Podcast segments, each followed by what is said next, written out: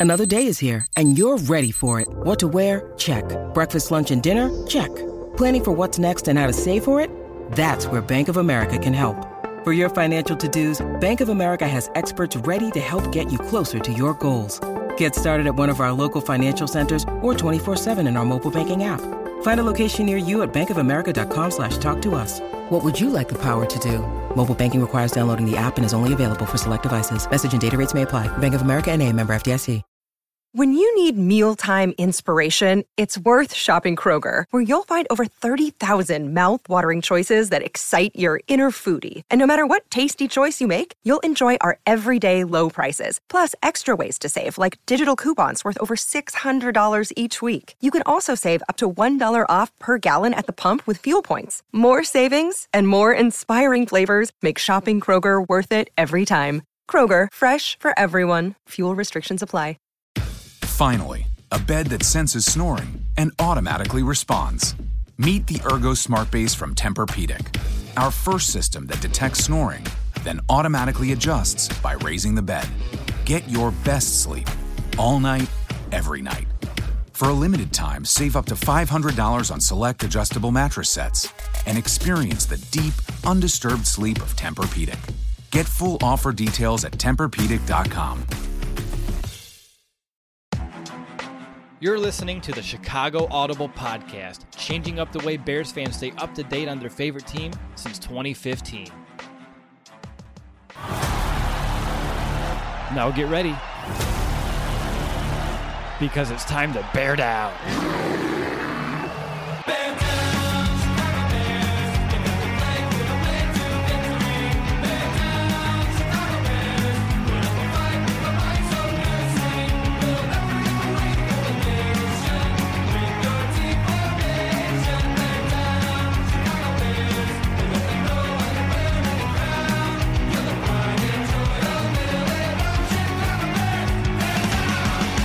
Welcome back, Bears fans, to another episode of the Chicago Audible. I'm Rose DeWitt, and I hope that you are still hanging in there because, well, hey, the Bears found a way to come out with a victory uh, for the first time since October as they beat the Houston Texans 36 to 7 in a game where you saw some good things from, well, all three phases.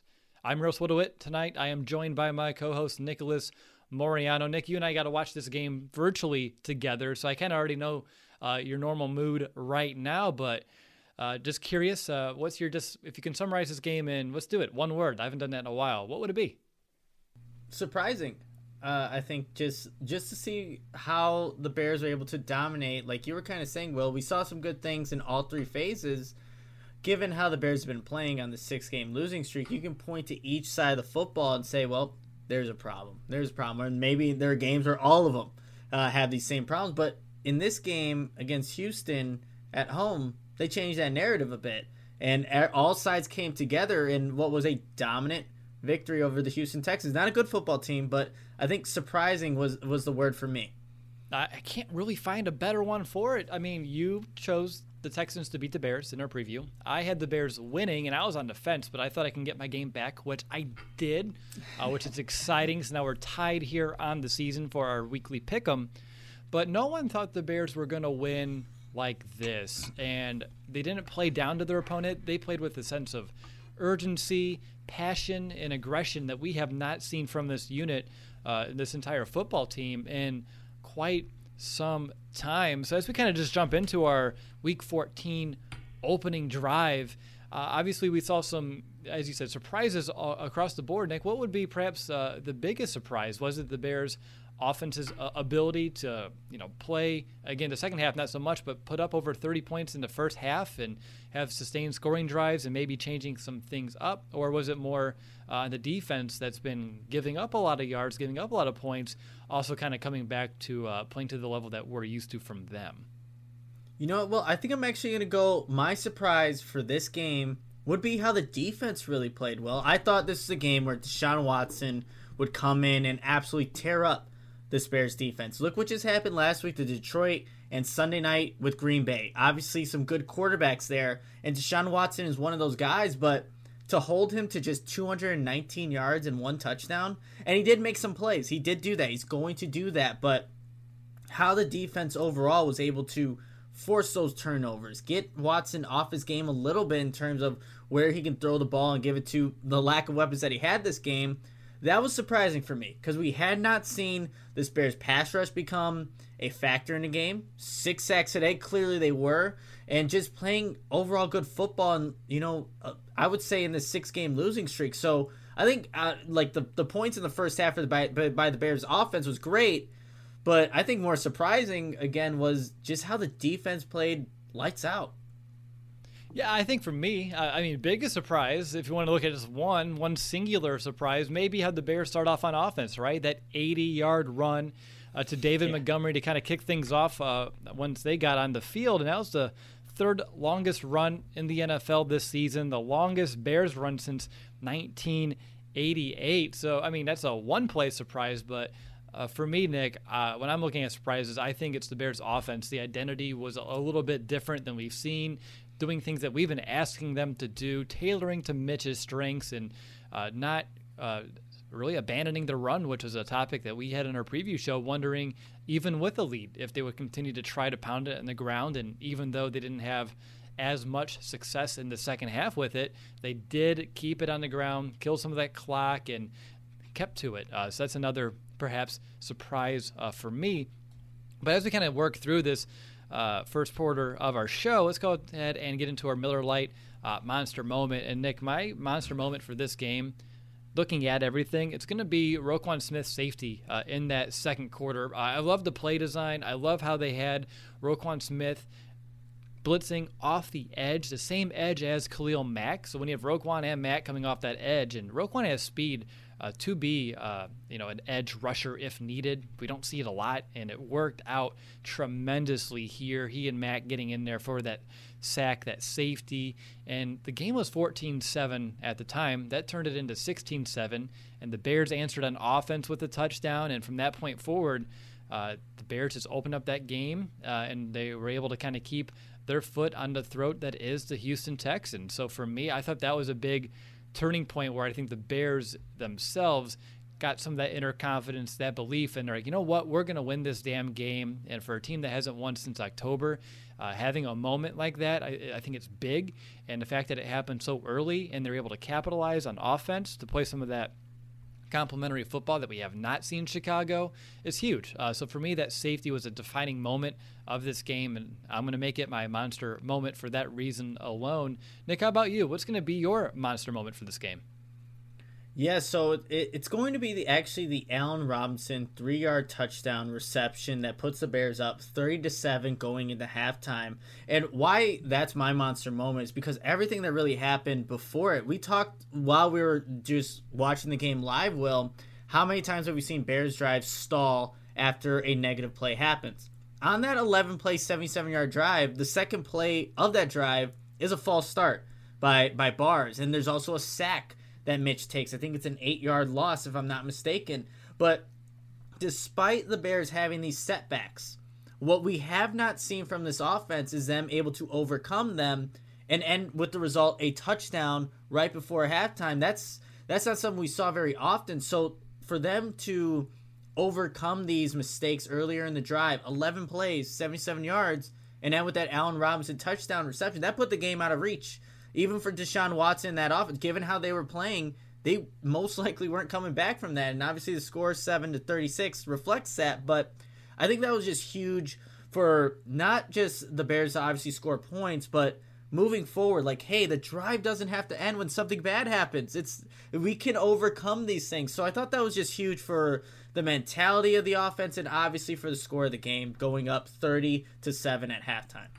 Absolutely. Really good monster moment there, Nick. And uh, as you and I were talking about during our live in game show, the Bears early on, their ability to overcome setbacks and drives uh, was a sight for sore eyes. It's been far too long since we've seen them have that sort of capability. And it was a big reason why, at least in the first half, they're able to put up uh, as many points as they did. But of course, our Monster Moment is brought to you by our sponsor at Miller Lite. And during this time of just social distancing, celebrating a Bears win like today with friends over a beer, it may look uh, a little different. But as the original light beer, Miller Lite has always been there to bring people together through Miller time. And even though things do look a little bit different and you can't really celebrate the way that you have in the past, it's still very important to stay connected. And everyone's doing it a little bit differently. So, you know, some are stuck in a house with their roommates or their partners, others are back at home with their family. Uh, some, like you and me, Nick, right now, are keeping our interactions uh, just strictly digital. But it doesn't matter how you are embracing this time right now, as long as you are still finding yourself enjoying Miller time during a game, whether it's your man cave, your living room, your garage, for me, it's my office. Um, but of course, uh, no matter how you celebrate, it's, it's all the same in the end. So no matter where you're watching the game, it's always Miller time in Chicago. Pick up Miller Lite for your game day needs. Celebrate responsibly. Miller Brewing Company, Milwaukee, Wisconsin. 96 calories and 3.2 carbs per 12 ounces. All right, you're listening to the Chicago Audible. This is our Week 14 Bears Texans postgame show. The Bears found a way to win their first game, snapping their six game losing streak. So finally, Nick, we get to talk about uh, a Bears victory, which I have a smile on my face to start off the show, which can't remember the last time that thing happened. When you're looking at the box score, Nick, either individual or team, is there a stat uh, that kind of stands out to you uh, for better or for worse? Yeah, well, I think with this one, I, I, I think the the big an obvious stat for a defense I talked about earlier is a six sacks and coming from a multitude of different people to get Deshaun Watson to the ground and actually finish plays. Not an easy easy task to do by this Bears defense or any defense in, in the NFL, given how he's been playing this season. But the Bears, and even early on in this game, it didn't look like that was going to be the case for this Bears defense. There were times where the Bears had opportunities to get Deshaun Watson, but later as the game kind of progressed, as the Bears kind of asserted their dominance on all three phases, we saw the sacks also come with that dominance, and that that's been great to see you guys. And in this six game losing streak, I believe the Bears have eight sacks to to show for it. They had six against Deshaun Watson, and that Houston Texans offensive line is not good. It, it really isn't. It's got its problem. That's why Deshaun Watson is one of the more sacked QBs in the league. But we've always talked about too on this podcast. Well, can the Bears capitalize on the, the weaknesses that the, the opposing team has? This game, they did, and it was nice to see that you know Khalil Mack gets a sack. We have um, just guys that are getting into the backfield that you expect, and they were able to finish this game. And Bilal Nichols just having a good stretch of games too. You can single out these guys that are supposed to have an impact on his defense. They're now doing that, and so I, I think the six sacks is going to be my my telling stat for today. I, I like that a lot. I'll, I'll, switch over to the offense for mine, and I'll look at what they've been able to do in the red zone. Uh, they were uh, three of four down there today, having to settle for a field goal uh, later on in the game. But in the first half, they did find themselves in the red zone three separate times, and each time they found a way uh, to punch it in. And I know that they were mentioning on the broadcast that the last few you know, games, the Bears have been pretty efficient in the red zone. The issue has been getting down there, but the fact they found three trips in one half where the Texans they only got down there twice for the entire game, and we've seen games where the Bears have been either shut out of the red zone, uh, only one trip, one solo uh, trip down there. So for me, uh, seeing that Bears offense move, sustain drives, get into scoring position, and execute uh, with the perfect uh, red zone scoring percentage in the first half, to me is going to be a stat that, like you, Nick, the game was able to kind of get out of reach early, and if they would have struggled if they would have just had to settle for field goals, which, knowing this Bears offense, it could have been the reality. I mean, that changes the entire dynamic of this game early on, keeps Houston in the thick of it, and the Bears offense in the second half didn't do a lot. So, you, and that could have been because they took things easier with the lead, took their foot off the gas for a bit. But we've also seen this Bears offense struggle mightily uh, after halftime. So the fact that you know they were able to kind of pad a lead and extend it uh, I think is huge uh, in a game like we saw today. So that's going to be my telling stat uh, for this week.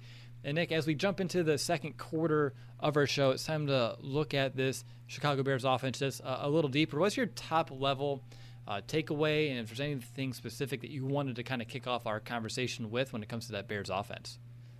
Yeah, I think well, you you highlighted uh, earlier on. I think it's just what the Bears were doing in terms of play action bootlegs for Mitch Trubisky that just made things really easy completions for the guy. It, it wasn't like he had to put the ball in a spot where there was a bunch of defenders.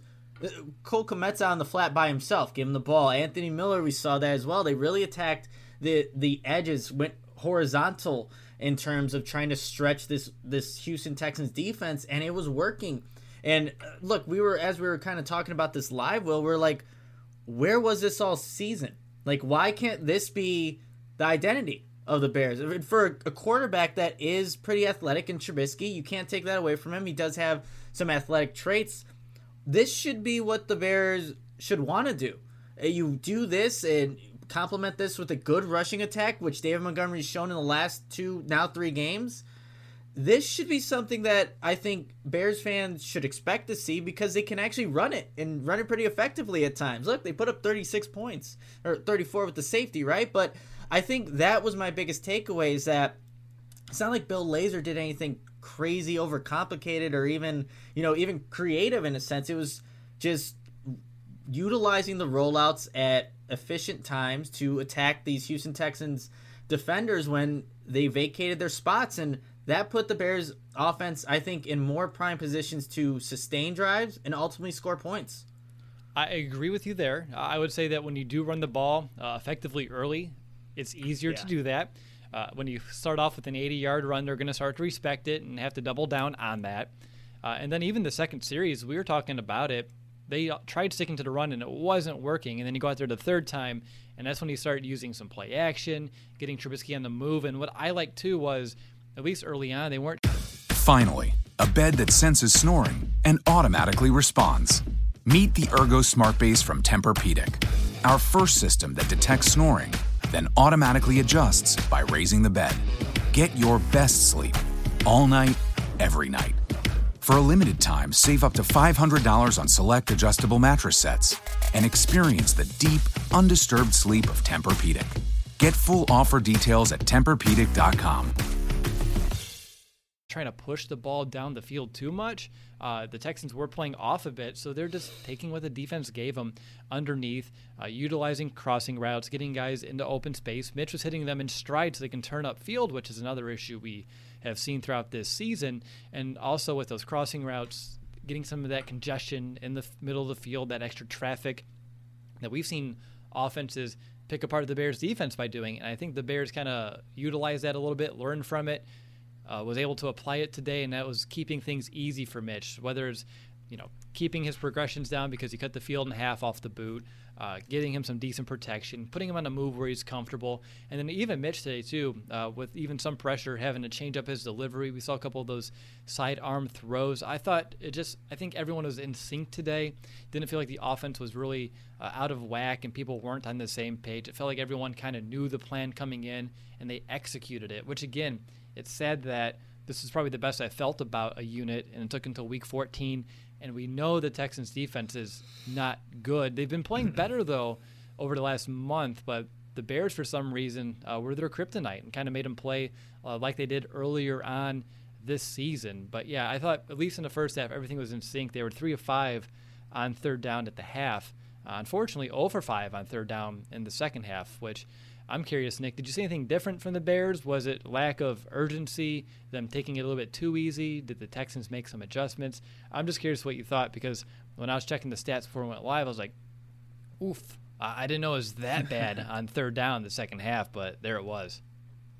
Yeah, I think um, we were even talking about it too. Like that that bootleg game was working so well that Houston eventually, you know, put players in position to maybe stay home and be in, in, the passing window where it normally would be open. So they kind of adjusted, and you give credit to the Houston Techs for doing that. But I would say what you mentioned there, the the urgency to to I maybe keep pushing the ball downfield or just I guess keep the scoring going wasn't there like it was in the first half and I think that you when we obviously I think maybe rewatch this game we could say like well with a Bears offense that's been as bad as it has like they should take every opportunity like they are down or that because that's when the Bears love to just try try different things. But maybe that was also a factor in trying to why why the third down percentage what it what it wasn't. So yeah, it, it's again when you're up thirty to seven at half, you shouldn't give the defense opportunities to possibly make that margin a little bit slimmer.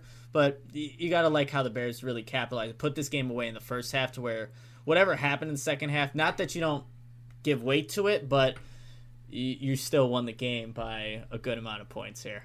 And there were a few missed opportunities. I remember a few drops that were talking about, oh, we should have had that catch, or that wasn't the best throw from Mitch in terms of uh, leading guy, a little bit of pressure got to him. So I think it's a combination of some of the old things we saw from the Bears, Houston playing some good, better defense, making some adjustments, and uh, probably the Bears as well. That sense of urgency going down just a little bit and going more into kill the clock game management mode. But again, if you do convert on third down, you can play some of those eight minute offenses and really kind of uh, ice a game away, which the Bears still have a hard time uh, doing. But yet again, when you lose six in a row, obviously you can't be good at icing games because you're never in a position to do so. I guess they were last week too, um, but we're not gonna talk um, about that one. Let's talk about Mitch though specifically because he started off hot. Uh, we're we actually got to a point when we're like, hey, is he actually going to have an incompletion this drive? Because he started uh, perfect for quite some while. He finished the game uh, 24 of 33 uh, with the three touchdowns, 126.7 rating. Uh, with someone who's was benched, was injured, coming back, and the Bears' offense has scored more. And he's not going as tough of defenses as Foles maybe was early on in his stretch too, but I think there are some positives to take away from Mitch's game. Uh, the play calling did help, but uh, what did you just think about uh, Mitch overall uh, from a decision making standpoint? Uh, throwing, I thought again he looked pretty cool, calm, and collected uh, early on. I mean, honestly, for the majority of this game, and even though we all know his time in Chicago is short, it was still good to see a game like this out of your former second overall pick, especially going up against a, a Deshaun Watson today. Yeah, look, there's a lot, and he got asked about Deshaun Watson coming to town, first meeting between the two and 2017 draft class. All that stuff's on his mind, right? And then probably, you know, being benched and coming back, but he handled it like he handled his pressers that he gets every week. He always has a good answer, and he kind of played that way, having an answer for what the Texans were kind of bringing at him for most most times. And I think it just helped because the decisions he had to make off those bootlegs were right there in front of him. He didn't have to look anywhere else to to find the open man. It was right there. So you take away the aspect that Trubisky struggles with the most, processing things. You don't have to pro. You just react to, to throwing a ball to the wide open man. That's that's where Trubisky I think is at his best, and we saw that kind of happen in this game. And even the, the the touchdown pass that I was talking about earlier, that three yard touchdown pass right to Allen Robinson right before the end of the half it's Allen Robinson running a fantastic route to get away from the the corner that's in coverage.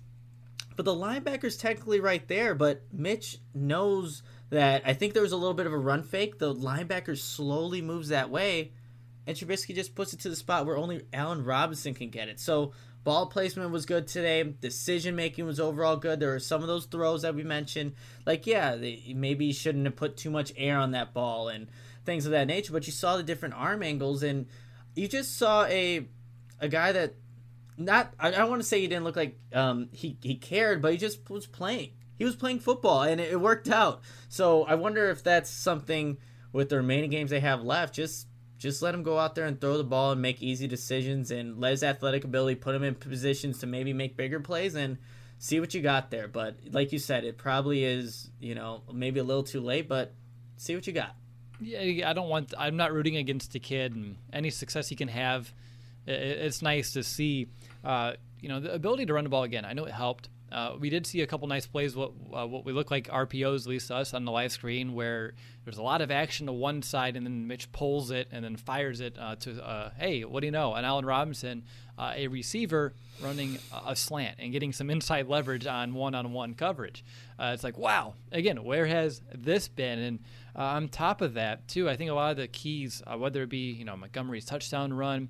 Uh, Cole Kmet running over some guys too, but lot, uh, Darnell Mooney's uh, what should have been touchdown, or if he didn't step out, it was very close at least. A lot of good downfield blocking today, Nick. Uh, we didn't see a lot of that this season. There's been an issue with uh, the Bears whenever they try to run screens.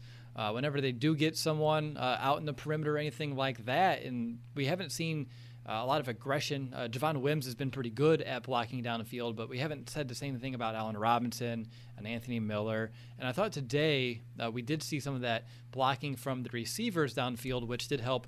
Uh, these running backs, uh, people who are catching the ball underneath and allowing them to get some of that yard after the catch as well. Uh, obviously, again, uh, the Texans' defense not great, but whenever you see an effort like that from your receivers and you're moving the ball, I think it's something you have to definitely point out and, and give some you know some praise to. Yeah, well, I think the big thing too, it goes with blocking downfield. It goes with Cole Kmet looking like a, a young version of Baby Gronk out there. I'm going to say it, not compared, but he was running over people, running through people. It's individual effort. We saw that from guys in all phases today, just doing the, the extra the extra step in in a specific play to make sure it works effectively. On the Darnell Mooney touchdown, it's Allen Robinson blocking. But Anthony Miller also takes out his guy right right below the legs, and that defender is now out of the play. It's individual guys like Cole Kmet carrying people. There was a play where it was a, I believe it was a third down reception, but he catches it about what three or four yards short of the sticks, and it's Cole Kmet spinning, stiff arming a guy, and then going to to convert for the first down. Individual effort that maybe wasn't there in the previous six game losing streak but it all came together today, and that's what winning football is all about. See what happens when everyone commits. A, a 36 to 7 blowout. Like, that's what you want to see, but I think it all really came together today. It really did. Uh, Cole Kmet, I mean, we have to give him uh, some due right now because his role's been just steadily growing, it's been increasing. Uh, we were hopeful that it would continue to kind of trend in that direction, and it has today. I know he got uh, his four catches, 41 yards, but Nick, it's what he's able to do after the catch in terms of if there's a DB around him, shoving him to the ground with a stiff arm. There's multiple times today where it took mo- uh, you know more than one defender uh, to bring down Kmet, and you're looking at like three to four bodies around him before he's actually hitting the turf. Do you think that he's starting to build some of that inner confidence needed that's going to really help him maybe springboard next year? Because again, rookie tight ends don't usually contribute a whole lot. He's starting to grow into it now, which gets me excited about what kind of player he can be in 2021.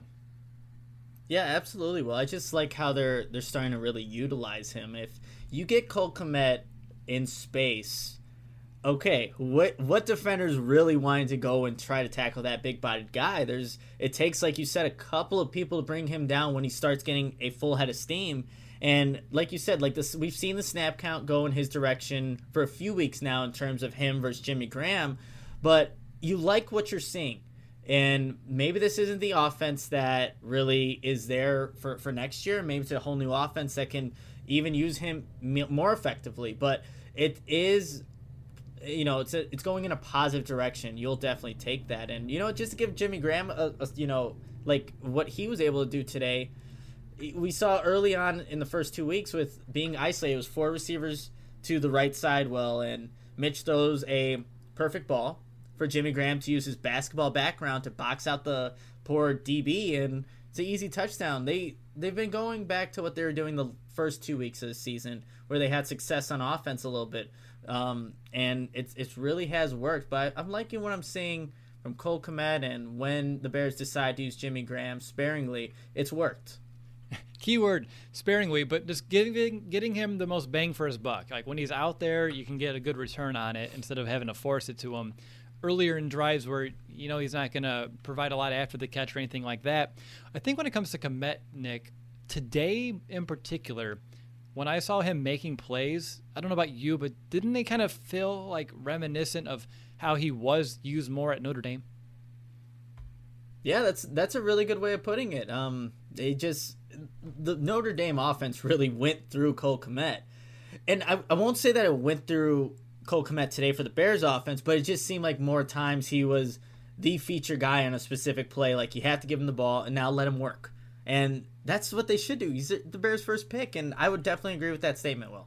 It's just again those crossing like whenever we were going back and we were watching what he did at Notre Dame, it was a lot of those underneath stuff where he's able to catch and turn and just run over people, and it just a few of those plays look very identical. And again, why does it take 14 weeks to carve out a role for him? And it, again, uh, we talked about that with Mitch, right? Tailoring to his strengths, and I think we saw that really from a lot of players today. We got Allen Robinson the ball in space where uh, he's able to make some damage. I mean, that one juke that he had, right, like the basketball move over one of the defenders was really neat, right over the middle of the field. He wasn't in a spot where Mitch was throwing him the ball and he had to lay on the ground to catch it. Like he was actually put in a position today to make additional yards after he gets the ball in his hands, and that's something that we haven't been able to see out of Allen Robinson all too much so far this season. And I know Mooney got involved, Miller got involved as well, and uh, even though their total output, you know, two catches each for about 20 yards or so, wasn't huge. There were some key catches there, uh, whether it be Mooney getting in there for the score, getting close to inside the five as well, and uh, Anthony Miller coming in clutch with a big third down, and he runs out of bounds, but at least he picks that thing up too. It's it's nice to see, and I thought the Bears, uh, again, as much as we talked about their ability to kind of use the boot, I thought how they were crossing formations, the receivers as well, either cutting behind the offensive line to getting open in the flat, or the crossers uh, uh, in the secondary area. Uh, again, I just loved what I was able to see today from a schematic standpoint. And again, I can't wait to kind of dive into the all 22 to see it from a different perspective. But it just looked like guys were set up for success, which is something that's been lacking uh, as well. What else do you want to talk about with this Bears offense? We actually have things to talk about. Yeah, which is exciting. Um, I did see someone in the chat say, "Why did David Montgomery only get 11 carries and right and finish with 113 yards?" And look, if you do take away the 80-yard run, he's only averaging 3.3 yards per carry on the remaining 10 carries, right? But I think still with David Montgomery, you're still you're getting the bang bang for your buck from him. Like he's he's burst big runs in the past couple of games and I will take that from an offensive line if you're going to get a, a huge run for a running back who puts you in a position to score a touchdown, you know, a play later, in today's case, an 80 yard touchdown. Um, I would like to see the Bears more effective maybe in the second half when they do give David Montgomery to carry the ball to effectively run out the clock. Yes, of course they can improve in that aspect, but you got to like what David Montgomery's been doing for this offense, whether it is having, look, three receptions for 42 yards in, in the passing game, or the 113 yards, the second straight, um, or not second straight in a row, but two 100 yard games and back to back, or in this three week span. That's what you want to see from him because he's capable of it. So um, I know he didn't get maybe the carry. Does a robot know you like a neighbor? Insurance Corporation will fulfill requests to cover anyone, anything, anytime, anywhere, with most standard algorithm in the order it was received. Please hold. Robots don't know you. We do. At Farm Bureau Financial Services, getting the insurance coverage you need always starts with a conversation. Find a Farm Bureau agent at fbfs.com/protect. It's your future. Let's protect it. To go with what we would like to see, but still, it's a very effective game plan for for David Montgomery, and he could still be utilized, I think, in, in even more ways. And again, I, I would take his three catches as more of extension of the running game, just giving him touches. And if you add those in, uh, it's over 150 total yards for the guy in today's game, which you know it's incredible. And he's continuing to really stack on uh, some of these games. And we talked about it, right? That retooled offensive line. Obviously, they did allow three sacks today to Houston, who hasn't been overly aggressive when it comes to taking down quarterbacks this year. Uh, I know there's maybe one early where you know Mitch is holding onto the ball a little bit more, but there were a few with uh, a decent amount of pressure in his lap. Uh, but they, again, they helped springboard that 80-yard run. So it's like you take some good, you take some bad. What was your assessment? Is this still uh, a move that you think they're starting to see some of that dividends on? Because I do. Obviously, uh, we're seeing them be more effective. I think now too, with uh, this is their third straight week they just kind of looked and felt like more of a cohesive unit. And I think everyone's starting to understand their new role up front. Yeah, I would definitely agree with that. Well, uh, look, blitzes still will give them a little bit of trouble. That's where a couple of those sacks came from in this game against the Texans. But running the the plays that they're supposed to run and you know get positive yardage out of, whether it's a, a first down run or you know it, it just give Trubisky an opportunity to throw the slant pass, like the offensive line is doing their job, and that's with two undrafted guys in the middle of it, right? And I think the Bears are going to look at this and assess, like, okay, do we feel comfortable with going with one of these guys or two of these? Like, even for back for depth, I think they would. Sam Mustipher is going to be the key here. Well, if he could play center, uh, and you get James Daniels back, and Cody Whitehair is whatever guard, whatever guard they actually you know settle on, that could be an interesting little group. You don't have to go out and draft a guy high to to man the interior, hopefully, but it does give the Bears at least some options to think about. And the nope, eh, the the offenses look so much better these past three games than it has you know in the previous you know five six weeks, and you have to take that into account for what you know the Bears have done offensively, and that's actually scored some points. So yeah, it's going to give them something to think about in the offseason for sure. Yeah, and I know people really like Alex Bars, and he's been playing well. And I know he's been playing well at guard, but some people, uh, I see Bacon in the chat, you know, maybe you can try him at tackle next year. And I think all options are going to be on the table. And as long as they can continue to play well, they're going to give themselves a serious look uh, throughout next offseason. Um, but as of right now, like I told you when it came to Sam Mustipher, it's hard to take one game and go, oh, yeah, you can project them forward. But now we're talking about three decent games, and we have three more to go. So if we can put together a solid six game stretch here, I think that's really uh, something to, for him to hang his hat on and for the Bears to really put themselves in, like you said, in that interesting territory of how they want to kind of approach the offensive line when it comes to next season. Uh, and again, I, we talked about Allen Robinson a couple times. I just wanted to point out, Nick, uh, on the show that my bold prediction was over, I think I said 120 yards receiving and two touchdowns, and he finished with uh, 123 and one score. Oh, I had 10 catches for 120 and two scores. So he only had nine catches. And I think he had one in the end zone that he was unable to corral, if I remember correctly. So I think we're close on this one. Yeah, he was real close to making your bold prediction basically come true, and it was it was pretty darn close as it is as it stands right now with the nine receptions, 123 yards, and a touchdown. But yeah, good good really good close prediction on that one. Well, and just predicting the game right. Like I had this go going in the completely opposite direction for the Bears. So kudos to you and getting getting your doing your homework and just getting things right. Yep, pat yourself that's, on the back. That's right, got it. And on top of that too, we talked about that down downfield blocking. Robinson had two key blocks in this game. One was on the David Montgomery one uh, when he was able to reach the second level. He had that yep. corner locked in, and all David needed to do is make that safety miss instead of having two guys to work with. So I want to make sure that's pointed out. And then on top of that, too, uh, the play to Mooney where he steps out at the two, uh, Robinson, too, right there down the field, locked on a block. And that's awesome to see. And uh, Nick, I know he's looking for a contract here, anywhere. And when you have a game like he did today, stat wise, putting up all those yards, coming down with all those catches, and you're downfield blocking with that kind of effort, that's something else too that coaches, GMs, scouts see on tape, and they're going to want a player uh, like that on their football team, and they'll pay good money for someone like that. So just want to make sure we point that out. Uh, yet again, is there anything else uh, about offense? I actually have one more, so I'm going to cut you off. The Bears did something today, Nick, that we haven't seen them do a lot of.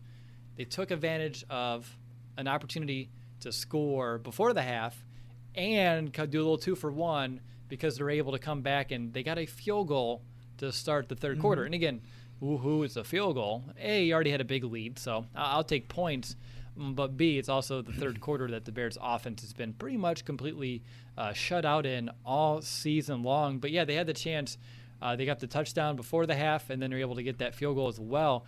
Uh, obviously, it's week 14. It's a bad defense. I know I have to keep prefacing this, but wasn't that like something that we wish we could saw more of, but also something at least we can be proud of that we saw today? Yeah, yeah, absolutely. Well, um, definitely, you know, it didn't happen very often at all previous to today, so you'll take it for sure.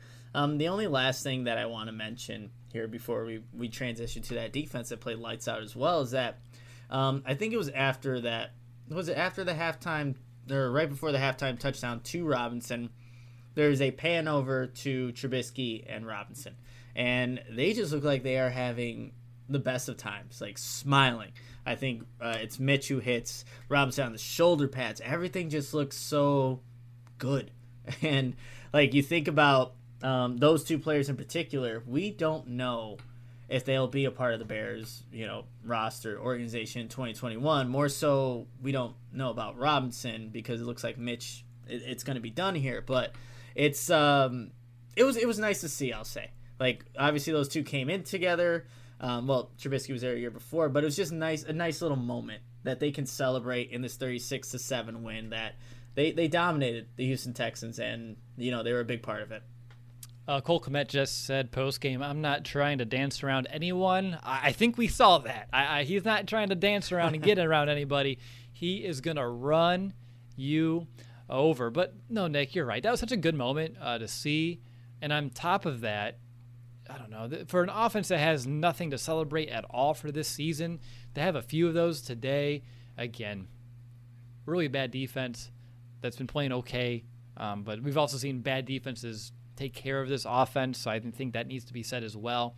Um, but it does put a smile on my face uh, to kind of see that because, again, uh, those are moments that I think we all wish we had more of, uh, including the players on the field. And uh, just kudos to them for sticking through. And uh, again, they kind of completely just came out here, went through the motions, won or lost, but they didn't. Uh, they, they, had a whole different vibe to them today, which is really tremendous to see. And I was just glad that we got to kind of watch that together so we can kind of really just relish in it for just a little bit more than maybe just doing the one podcast. But yeah, Bears offense did some good things there. Obviously, the second half went more into uh, game holding down this tremendously large lead, which is fun to say, uh, by the way, uh, holding down a large lead there in the second half. And uh, the Bears defense, which we're going to get up to in here in just a moment, is going to uh, they also did their their job too. So uh, last chance for offense, Nick. Just wanted to make sure if there is anything else in your notes that you wanted to mention.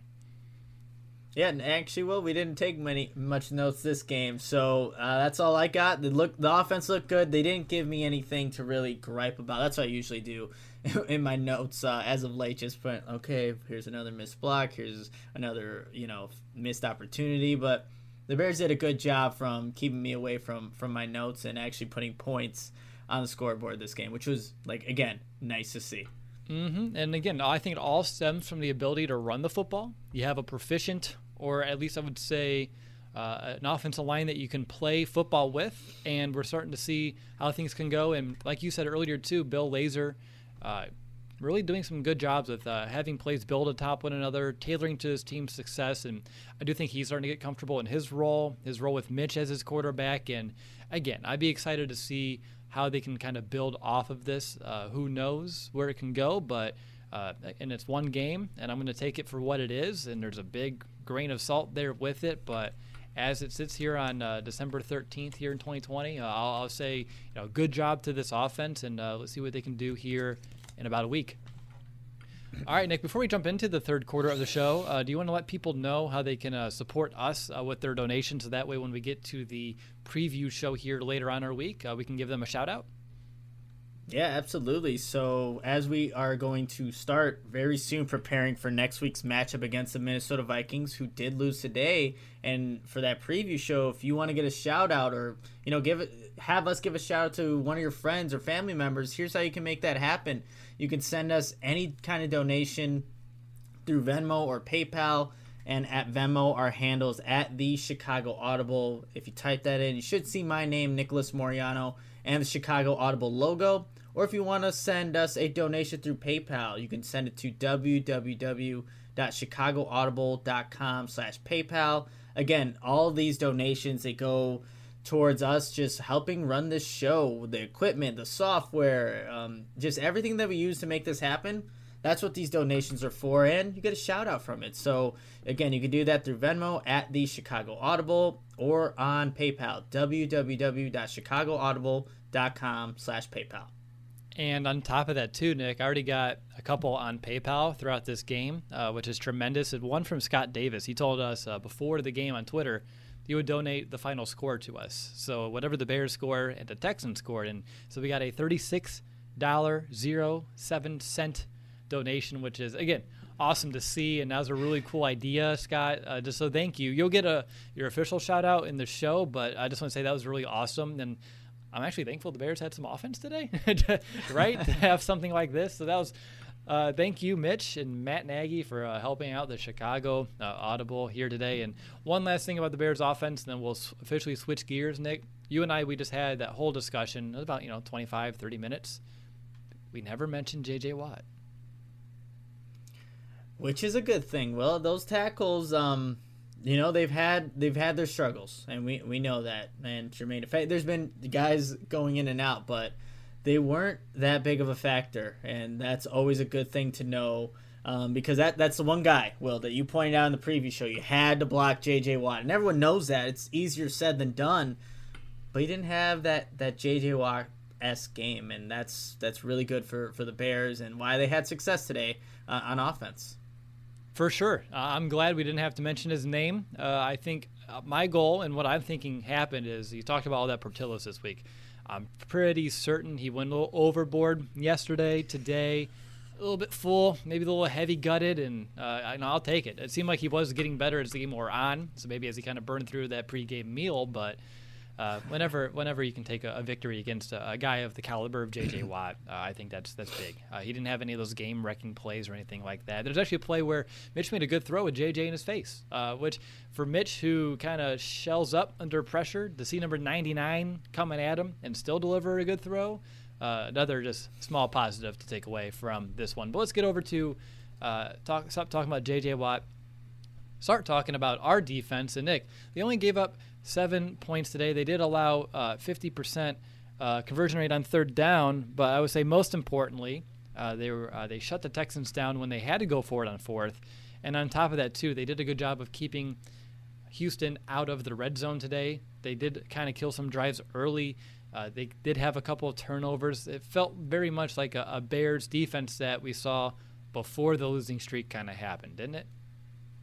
Yeah, it really did. There was a pass rush. They were actually, you know, playing their their bend don't break defense, which we haven't seen in a while, and that's why I wasn't very confident going into this game.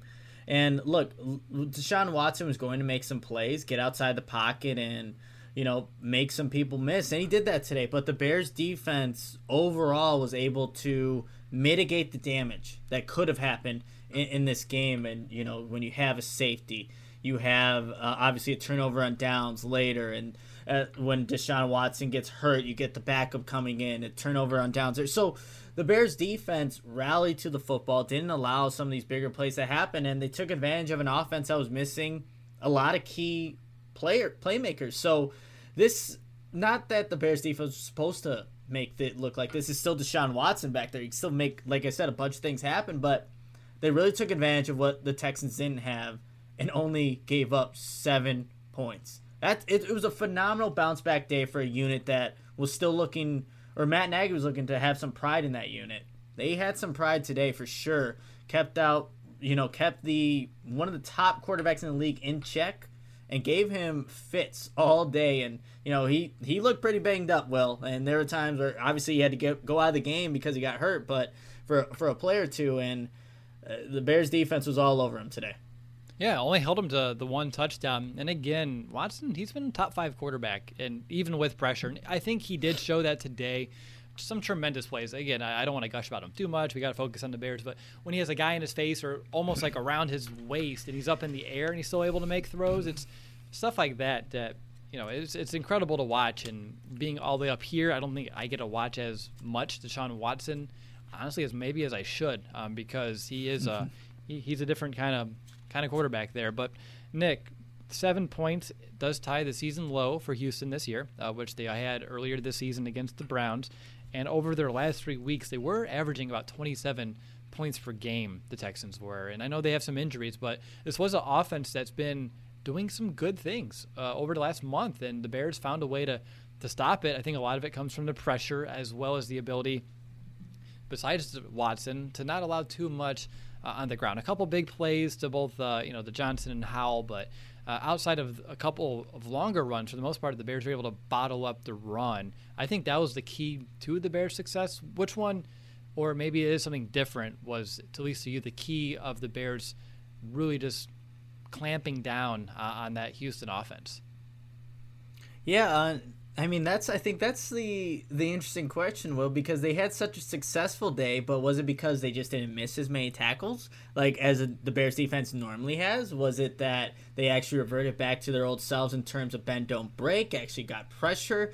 Like things just aligned, and for for a Houston Texans offense that, like I mentioned, was missing so many key players, there just weren't those times where Deshaun Watson could have pinpointed like, okay, I'm going to rely on this guy to win his one on one one on one matchup the Bears defense wasn't giving that to to this Houston Texans team the luxury of having that that option, that go to guy. Like sometimes, like you mentioned, well, those running backs were able to get to the edge of the Bears defense, which you've seen at times. They they were able to capitalize on on those types of runs, but where it really counted, where like the big chunk plays, like it just really wasn't there outside of the Duke Johnson who had a 48 yard, you know, pass like that that screen pass, right? Mm-hmm. That went for for a good gain. That was like the one play you look at like, okay, guys got um out leveraged, they got blocked and it was a big play that happened, but I believe if I'm not mistaken that if, if that was the drive where it was a turnover on downs or maybe maybe I, I misspoke on that, but still like that's the one big play that I think about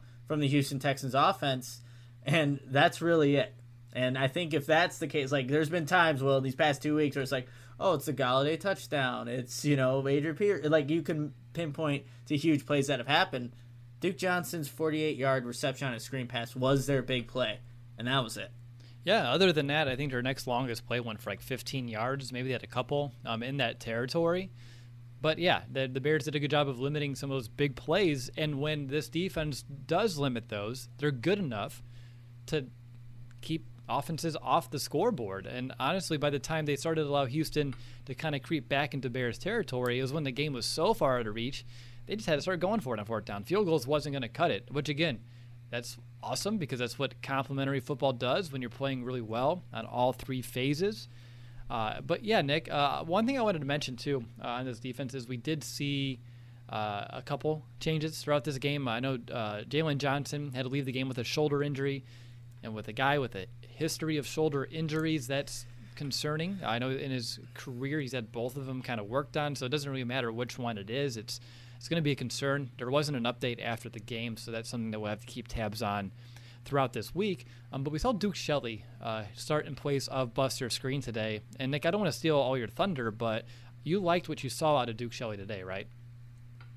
Yeah, it was just like we didn't have to call his name out, and for the most part, he was in position on whoever the you know the, the slot receiver was for for the Houston Texans, and I think this has been something that I've been wanting to see for a little bit of time now, especially with how Buster Skrine has been playing. But he took advantage of the opportunity that he was given, right, Will, and just made the most of it, and wasn't a he wasn't a factor in today's game in terms of the Houston Texans having success. More so he took away one of the few options that Deshaun Watson already had.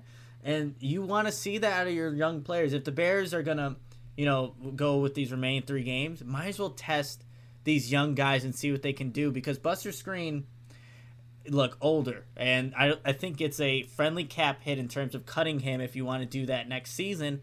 See what you have in Buster Skrine or, or Buster uh, Duke Shelley, and then also Kindle Vildor, who we saw in place of Jaylon Johnson. He he gave up a reception along the right sideline, but he was in perfect position and he hits the ground, you know, with his fist, knowing that he's right there. Almost about, oh, could have gotten a PBU on it, but I like seeing these young DBs. I want to see more of them as the season continues. I do too. Uh, in, in, particular, Duke Shelley, uh, just because that's who they do believe, obviously, that can be next in line for the nickel. And if you're looking to the next year, that may be a really intriguing option because, as we've seen throughout these last I don't know, two seasons, it feels like. Like, offensive strategy is let's attack number 24, go after Buster Skrine He's the weak link. And it didn't feel like they had that kind of outlet today uh, with Duke Shelley. And again, Houston, they were down a few of their, their weapons, and I think we have to take that into consideration. But you only are, you know, you only can be measured against, or we only can look at what happened today, which was positive uh, for Duke Shelley. So I think that's something that's really, really uh, exciting. And like you, Nick, it could be an interesting. Uh, just like the offensive line, you got to start looking at some of these young guys and start really projecting of how they can help your franchise here in the future. Uh, when you're looking at the rest of this game, obviously Roquan Smith was all over the field today, right? 12 tackles, two sacks, three quarterback hits. Like he was he was all over. And I think that was purposeful. I think when you have a guy with the athletic ability of a Deshaun Watson, you kind of want to match that up with your own athletic ability, and that's going to be Roquan Smith uh, for this Bears defense. And then even his counterpart, Danny Trevathan, real quiet in terms of like the type of game he had.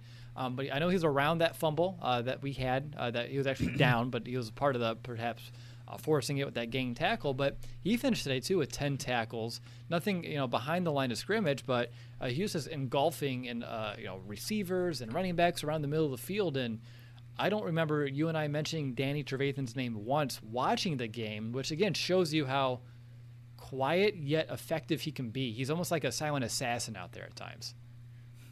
Yeah, I like I like that uh, analogy there, Will. And I think, look, that goes to a credit for the defense not allowing the Texans to really take advantage of that matchup, especially in, in pass coverage for with Danny Trevathan, who's been you know up and down this season. Let's be completely honest, but today that wasn't the case. And given that the Houston was really hurting for for guys to really throw it to, they couldn't capitalize on that one. But I like uh, those linebackers didn't allow the what last ranked rushing attack to be I, I, would say a huge huge factor which is good. You shouldn't allow that to happen right? But yeah the linebackers were were doing what what they've done um, even in this six game losing streak. They've been flowing to the ball carrier and making some good tackles. Just to kind of go back to the bus screen it's only a 3.3 million cap hit. If the bears want to you know close that that that project for for next season which um, going back to the young guys could be a realistic option in terms of what the Bears want to do there. The only other thing, Will, that I have in terms of what the defense did well, and this goes complementary football, like you mentioned, with the lead. I think the defense was able to maybe, I, I guess, take some some more, ex, had a more experimental process in terms of running stunts. Like you talked about this, Will. When you run a stunt, you leave yourself open to maybe getting gashed on the edge because you had that guy literally leaving that spot, replacing somebody else in a different gap. So, but with the Bears having a lead, they can experiment when they want to run these, and sometimes it worked, but sometimes like on the safety for for um, Khalil Mack, it, it, it works in your favor when Bilal Nichols is getting a sack because someone else is you know engaging with your initial blocker and someone else is coming around usually free, ready to sack the quarterback, but you have I think you have to it works more effectively when your defense has a lead. And the Bears offense gave that to the defense. They were able to try a few more things in terms of pressure and where it was coming from. That's why the Bears I think had a lot more success in this game than they've had in this six game losing streak. They had a lead, now they can actually do something with it. Yeah, uh, definitely, right? I mean, whenever you do have a lead, it's easier. Unfortunately, I think we've seen that's not always the case over like the last two weeks. Uh, yeah. Uh, the offense can score and the defense still kind of be a letdown. But today was a game where everyone on both sides kind of held up their end of the bargain. And when it comes to Watson, I know he was sacked six times, and that's that's a really that's a great stat for the Bears. That's been desperately needing a pass rush. But we need to remember that Watson did enter the game uh, with the third most sacks uh, taken this year with 33. Uh, but again, uh, I thought the, when the Bears got the sacks, they mattered and they really helped kill some of those drives. And there were a couple of times when Watson was able to make up for it with his legs or with a good throw, and that's just what he does. Um, but for the most part, uh, the Bears were able to hold him in check. I know he, Watson he topped 300 passing yards in three straight games, six of his last nine entering uh, this game. And on top of that, the Bears, if you take if you take the sack yards into equation, they only allowed 155 yards passing today.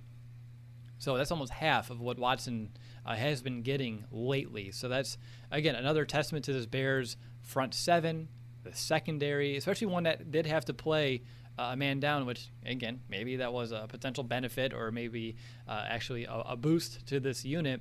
Um, but this is one where uh, I did want to at least mention that as well. And this Bears defense too, they were allowing. Uh, you know, two or more passing touchdowns every game since week seven. That didn't end up being the case. They just came off a season worst 400 yard uh, passing uh, performance well, allowed, I guess, to Stafford the week prior. So uh, the turnaround's nice uh, as to, to, see, and uh, obviously. You have to take everything in consideration, but um, I'm, I'm very pleased with what we saw here today. And another person that we talked about early in the game, very first play, you were like, oh, wow, Kyle Fuller, he loves to lay down, uh, you know, lay the hit. And then after that, quiet. The only thing that's interesting though is when Johnson went down, they did put Fuller on the other side, so they've put him where Jaylon's usually at. Which I don't know if that was one play or if then they started maybe you know switching uh, with Vildor. Uh, that'd be something actually to go back and look because Fuller over the last you know handful of seasons primarily played on the left side of the defense. This team lined up on the right uh, was a little bit of a shock to me. And Nick, when I look at, you know, we talked about some good plays and individual efforts from some guys up front, like Bilal Nichols, and uh, even towards the end of this game, Mario Edwards was getting in there as well, making some uh, havoc. Can we also mention though that if you look at the entire box score for the defense, there's one name that doesn't even make the cut, and we had six sacks today, and he's paid to get after the quarterback, and he's not even on the list. He did not register a single tackle, a single quarterback hit, a single pass deflection, nothing. Even Joel Iyiegbuniwe was on on the you know box score here. Kindle Vildor, Josh Woods, obviously they played later in the game, but yes, that one player is in fact Robert Quinn. And yeah, I think it's just he had there was a play where he had Deshaun Watson who was on a stunt, right? And Robert Quinn has a free shot. Deshaun Watson's right there, and you know credit Watson. He makes people miss. I get that, but when it's going bad, Will, it's really going bad for Robert Quinn. It, he can't catch a break, and you know it's it's just a uh, another move that you can look at in the whole you know list of moves that Ryan Pace has made where you're like, wow, that was such a miss, and it continues to to happen today because he's just not he's not a factor. Will he is not a factor. We saw Travis Gipson, you know, play some snaps in this game. We saw, um, I think a little bit more Mingo too as mm-hmm. well, but it's like at this point you just need to get other guys out there. And I know there's a it, look. The money probably doesn't even allow the Bears to really do that, and to say that's justifiable. But his play should be more than enough to say like, yeah, we just need somebody else there. Any a body, just just a number could do better. Anybody else that's not number 94 right now could be better than Robert Quinn. No, early on in the game, he was around Watson. He was in the neighborhood of Deshaun Watson, and either he gets pushed out of the play, Watson runs right by him, and he's like looking as he's watching him go, or he's laying on the ground. Uh, like it's it's it's tough to watch. Uh, and, and luckily for us, we didn't have to like key in on him. But I was surprised when you were talking, and I was just looking at the defensive stats and just trying to see what stood out. I was like, wait, Quinn didn't even register anything. Like, how? Like, how can someone be out there for as many plays as he was and not even have some sort of contribution uh, that can show up here? It's nuts, uh, to say the least. But anything else about this Bears defense? I do want to give a quick shout out to DeAndre Houston Carson. Uh, the Bears did a good job on third down today for the most part, about 50% uh, allowed, which is better than we've seen over the last few weeks. Um, but there was a really good play, an open field tackle from uh, DeAndre Houston Carson, and he's someone that doesn't play a lot of snaps on defense still, but also someone that, with his limited opportunities this year, he keeps making plays. And uh, as you and I were talking in the live show, maybe his career trajectory can be like a Sherrick McManus, where he's that special teams ace, but when you throw him out there in defense, uh, even if teams thinks he could be, you know, that's the player that's maybe your liability, uh, he can prove you wrong. So another good play from DHC, and he's had a few of those this year. So I want to make sure to give someone who's never really talked about a, a little additional credit here. But is there anything else about this Bears defense today? The only other thing, and I'm actually go uh, a negative here, Will. It happened on the first. Finally, a bed that senses snoring and automatically responds. Meet the Ergo Smart Base from Tempur-Pedic, our first system that detects snoring, then automatically adjusts by raising the bed. Get your best sleep all night, every night. For a limited time, save up to $500 on select adjustable mattress sets and experience the deep, undisturbed sleep of Tempur-Pedic. Get full offer details at TempurPedic.com of the game, Eddie Jackson has an interception hit him right in the hands of chest, and that's a guy who's had it pick sixes taken away from him, and we're still waiting to see that first one. This is a gimme. This is a gimme right to Eddie Jackson in the middle of the field. He, he drops it there, and you know we're still waiting. When is Eddie? Not that Eddie Jackson hasn't made plays this season, but like, come on, that's that's one where you kind of expect him to make. But maybe the better transition here because you brought up the name, and we're going to obviously talk a quick hit on special teams, right? Well, Sherrick McManus, he causes that fumble on that kickoff, right? Mm-hmm. So that's just a guy who knows his role, and he's better than anybody that I've ever seen was that a, in that role. That just was a, a punt, right? Oh, it was a punt. Sorry. The perfect look on. He gets the hand on the ball. I think also the helmet also comes and what actually knocks out. But that's just Sherrick McManus doing what he's kind of always done for this Bears team, just the dirty work. And we can't take that for granted because he's been so good and stable at that position. But that, along with, you know, Cairo Santos, again, with special teams, just being a consistent, solid point scorer. That's what you get when you get Cairo Santos on the field. When he gets his opportunities to kick field goals, you guys, he doesn't miss. He is spot on. I think I said it during the live live show, Will, but last field goal miss was that 50 plus yarder in week three against Atlanta. Since then, Cairo Santos has been automatic.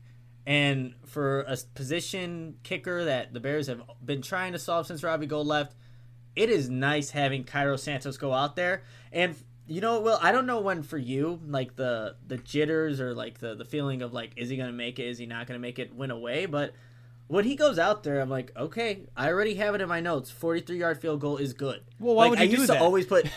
I know, I know, I know, I I know 43. I should have said some random number, but I used to just put ellipses, like whatever yardage is ellipses, and then I'd write it out. But now I'm just finding myself writing out it's good because that's that's what Cairo Santos, the confidence I have in him, just whenever he goes out there to kick a field goal. Yeah, uh, I don't know either. We should actually go back and like look at our shows because there was a point where like, okay, he's doing some good things, but will it continue? And uh, I would be. Like, it did come a point though, and I can't pinpoint it in my memory, but we have gotten to the point where we feel like he's automatic, which is awesome. Uh, Again, ha- like it's an awesome feeling to have, and it's uh, something that I do not take for granted. Uh, it's easy to do so, but with everything we've gone through at that position, don't take it for granted. Relish it, you know, cherish it while you have it. Uh, like Nick, you and I were talking about in the, in, the, in the live game. You know, it could be something this year, and the next year be a completely whole different story. So, like, enjoy it while you have it, and hopefully, it is something that can transfer over, and we can have a position locked away here for um, just a little bit of time. But I have nothing else further. Uh, there's that one weak punt from O'Donnell, but again, maybe nitpicky here at this point. But that's the only other special teams jot that I had here in my notes. So as we kind of get through the rest of this show here, as we kind of start closing things up, let's call an audible. Is there a moment in this game that you would take back? I mean, it's so hard when you look at a 36 to 7 game to find a moment that you would want to maybe have a, a do over or change something. For me, maybe it's that throw on third down Allen Robinson late in the game that could have been a touchdown or at least extend that drive and the Bears could have put up another another score instead of just that field goal, and maybe Allen Robinson gets a touchdown my bold predictions, right? But that's kind of personal and a little greedy on my end. How about you? I have nothing further. Yeah, I'm trying to see going back to you know some of these plays for for the um, Houston Texans, but I mean, look, the one big play that they gave up defensively was a screen pass, and look, those are going to happen when you you execute a, a, an offensive play perfectly, and the the Houston Texans didn't have a lot of those plays. So if I'm gonna call an audible, it's like, what do I have someone just pee in position a little bit sooner there? But it's it's really nitpicking, and maybe if I were to go back and really watch the game, like, oh, you can really point to that play. But overall, the the Bears, you as a fan, you should be proud of how you how you saw this performance in all phases. You really should. Maybe you're rooting for for draft position, and I get that. I completely understand that, but if you're looking for dominance over another NFL team that's what you saw today. And so audible, maybe the screen pass, but I really don't have much. You know, I think you should trust yourself a, a, little bit more because that screen pass came on third and three. Houston was all the way back at their own 33 yard line. And then two plays after the fact, because that was the third down that they converted, they were in there. as a touchdown. And that was their only score of the game. So if that screen pass does not happen, or if they can bottle it up, we couldn't be looking at a complete shutout here. You know, well, it's so it's weird because I'm, I'm, like trying to look for the play, like where did it come on the touchdown drive? If it did, and like I have that on the play-by-play sequence on ESPN, like open, but for some reason I just missed it. Like it just did not go into my my vision here. But yeah, that's that's the play I'd call an audible for because it resulted in the touchdown, the only touchdown by the Houston Texans. All right, there we go, Nick as we get into this uh, second to last portion of our show, it's time to hand out our MVB. Who's going to be your most valuable bear? Because we were asked who our X Factor was near the end of the game uh, by my own son, and we thought this was actually such a complete team performance. You know, there's a lot of good individual efforts here, too. Can you determine or can you decide on one for an MVP? Yeah, you know what? I'm actually going to go with with my guy David Montgomery on this one. I think that was the, the other person that we mentioned could be in in the running for it. He you know, accounted for 155 total yards of the Bears offense today and a touchdown. And in his last three games, Will, David Montgomery, and I know this is a most valuable Bear for this performance, but he's been a part of this offense in all facets of the game. 409 total yards between rushing and receiving the last three games for David Montgomery and four total touchdowns. Like he's been on a good little streak and it's continued today. His second 100 yard rushing game of, of this season for him. So David Montgomery, I think good things happen when the Bears want to utilize him in the game plan. And look, he didn't have the the rushing attempts that maybe people are looking for, only with 11, but you still will take the 113 yards that came with it and the touchdown and what he adds to the receiving game. So I will go with David Montgomery. David Montgomery is a very respectable choice, and I do not fault you for going in that direction. If you didn't, I probably would. But just to kind of change things up here on my end, I'll give it to Mitch. Uh, how many more times in our lives are we going to have the chance to be, give Mitch the MVP award? You know, finished 24 33, uh, 267 yards through the air, eight yards per pass. Uh, the three touchdowns, he didn't turn it over today. Honestly, Nick, there weren't any real throws where I was like, oh no. Like, there was a couple that were tight, but like nothing that as soon as it left his hand that were like throwing our hat down and stomping on it about.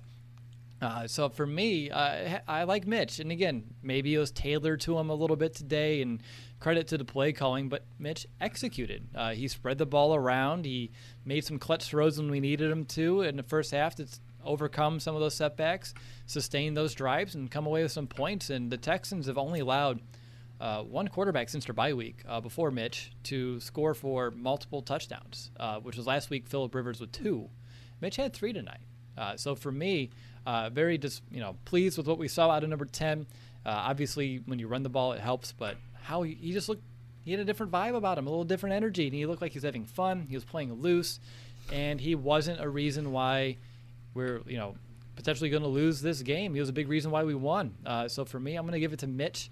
Uh, and uh, again, I don't know how many more times we're actually going to have to do that. So I'm kind of just taking this moment in and soaking it because uh, you know, it's gonna be sad. Uh, again, it's probably needed, but it's gonna be sad whenever that has to come to a close. But good old Mitch, 24 30, and he was on fire early on in this game too. Like, when's Mitch gonna miss?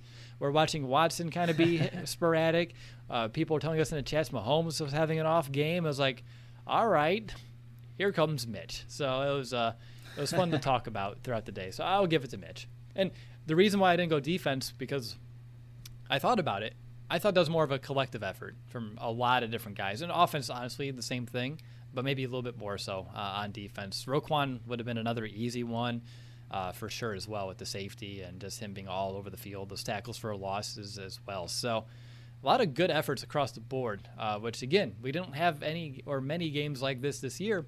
So it's it, it's awesome just to kind of start you know gushing a, a little bit about multiple guys here instead of just uh, like what was it? Was it last week or two weeks ago? We said none, nobody, we're out, no MVB, and here we are with some multiple options. So it's the NFL. So week by week. All right, Nick, you ready for our two-minute warning? Yeah, let's. Uh, this should be an interesting one. Let's do it. All right, you're on the clock. Oh, oh, the clock disappeared. Will. Why is it? Uh, okay. Oh, uh, hold on. Uh-oh. I have no idea. Maybe it will be an unofficial two minute. Okay, I'll just go ahead. I see the clock on there. It's rolling. But the Bears are six and seven. You guys, this was a look. I think everyone in the chat who's going to listen to this podcast, you're you're gonna go into your Monday feeling a little bit better, right? Unless, of course, you're rooting for draft position. And like I said earlier, I get that. But the Bears dominated the Houston Texans today, and when you ever see the graphic with all the playoff teams, the Bears really are in the hunt, and it, it, may be a little bit little too late for for this, you know, maybe come back into being relevancy really, but I for some reason it just for the last remainder couple of weeks of this regular season, I'd rather it be this way to be completely honest. I, I get the whole draft position, but I I feel like I'm more motivated to go that extra step in terms of finding what's going to be that that matchup that really um, you know, hurts the Bears in, in this next game. But it makes it just a little bit more interesting to watch and see some of these young guys how they can also capitalize on these key minutes that they're going to play, key quarters and drives that they're going to be a part of, like a Cole Kmet or maybe even a Duke Shelley on the defensive side. I like seeing the development of guys, and that's what I'm going to be keying in, keying in on. I'm not so much worried about you know playoffs, but more so how do certain players that I know are going to be a part of the future for the Bears, how are they looking against maybe some subpar defenses that they're going to be playing? Maybe that overhypes or you know really overshadows what their stats are really going to be, but I think that's important in the whole process of things in terms of what to look forward to. What can you take away from this bootleg game? Seems to work for the Bears offense, and there's going to be moving parts within that specific unit, but. I like what they're doing there. Keep building off of it. I like how the defense is playing. Get some more sacks. Get after the remaining quarterbacks they're going to face this season. Play some, try to win some games. Like, I'm okay with that. And I know a lot of people won't agree with me, but that's it. Nice right, right on the dot. Mine will stay. Cool. So for my two minute warning, Nick, I'm very much in line with you. Uh, again, it's one of those where I have an inner battle kind of in my head. Maybe it's between my head and my heart, uh, to be most honest, right? It's like logically, you want the best draft pick possible if you're not going to make the playoffs. Logically, you do see when you play some of these better teams and how those, like the, the loss to the Packers, like that, you know that there's some change that's probably needed. And again, that could be coaching, that can be front office, it can be a combination of both, you know, personnel, everything. And then you win a game like today, and you have a game like today when you see the effort, you see the camaraderie, you see Matt Nagy getting fired up, and you're like, are we just a little bit too, you know, quick today to want to have to pull the plug on some mm-hmm. things and needing that instant gratification? And maybe yes, and I, honestly, both of these can be true at the same time. Uh, so it's just an inner conflict, honestly, because who knows if we are closer than we are away. But again, when you are so inconsistent, uh, those are the questions that kind of keep you up at night right now. Like, which team is a real team? And I think I'm still leaning towards this is a bad Bears team, and they just played a pretty bad opponent today. And we need to figure out what that means and how and what to take out of it, what stock to take from certain performances or not. But there are a lot for like Duke Shelley uh, Cole Kmet, David Montgomery, Allen Robinson. These are guys that get me excited, and I, I want to see continue uh, as Chicago Bears. I know A Rob's a tough one, uh, unfortunately for us, and we'll see how that plays out. But I just want to see whatever it is, whoever's going to stick around. I want to see that consistency build.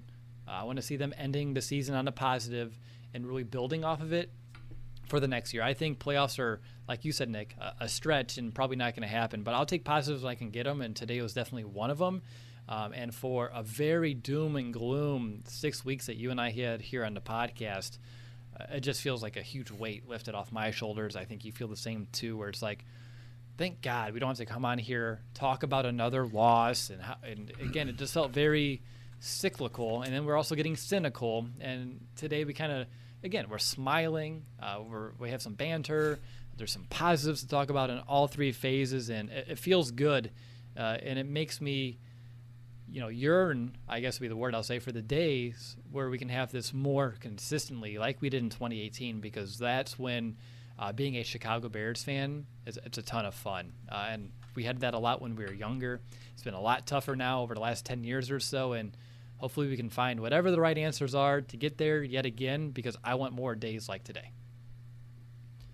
I completely agree with that. Will that was that was perfectly perfectly said because this like I know I wrote like an article earlier like probably what's best is that you know they keep losing clean house to get rid of some of the the key piece or like finally a bed that senses snoring and automatically responds.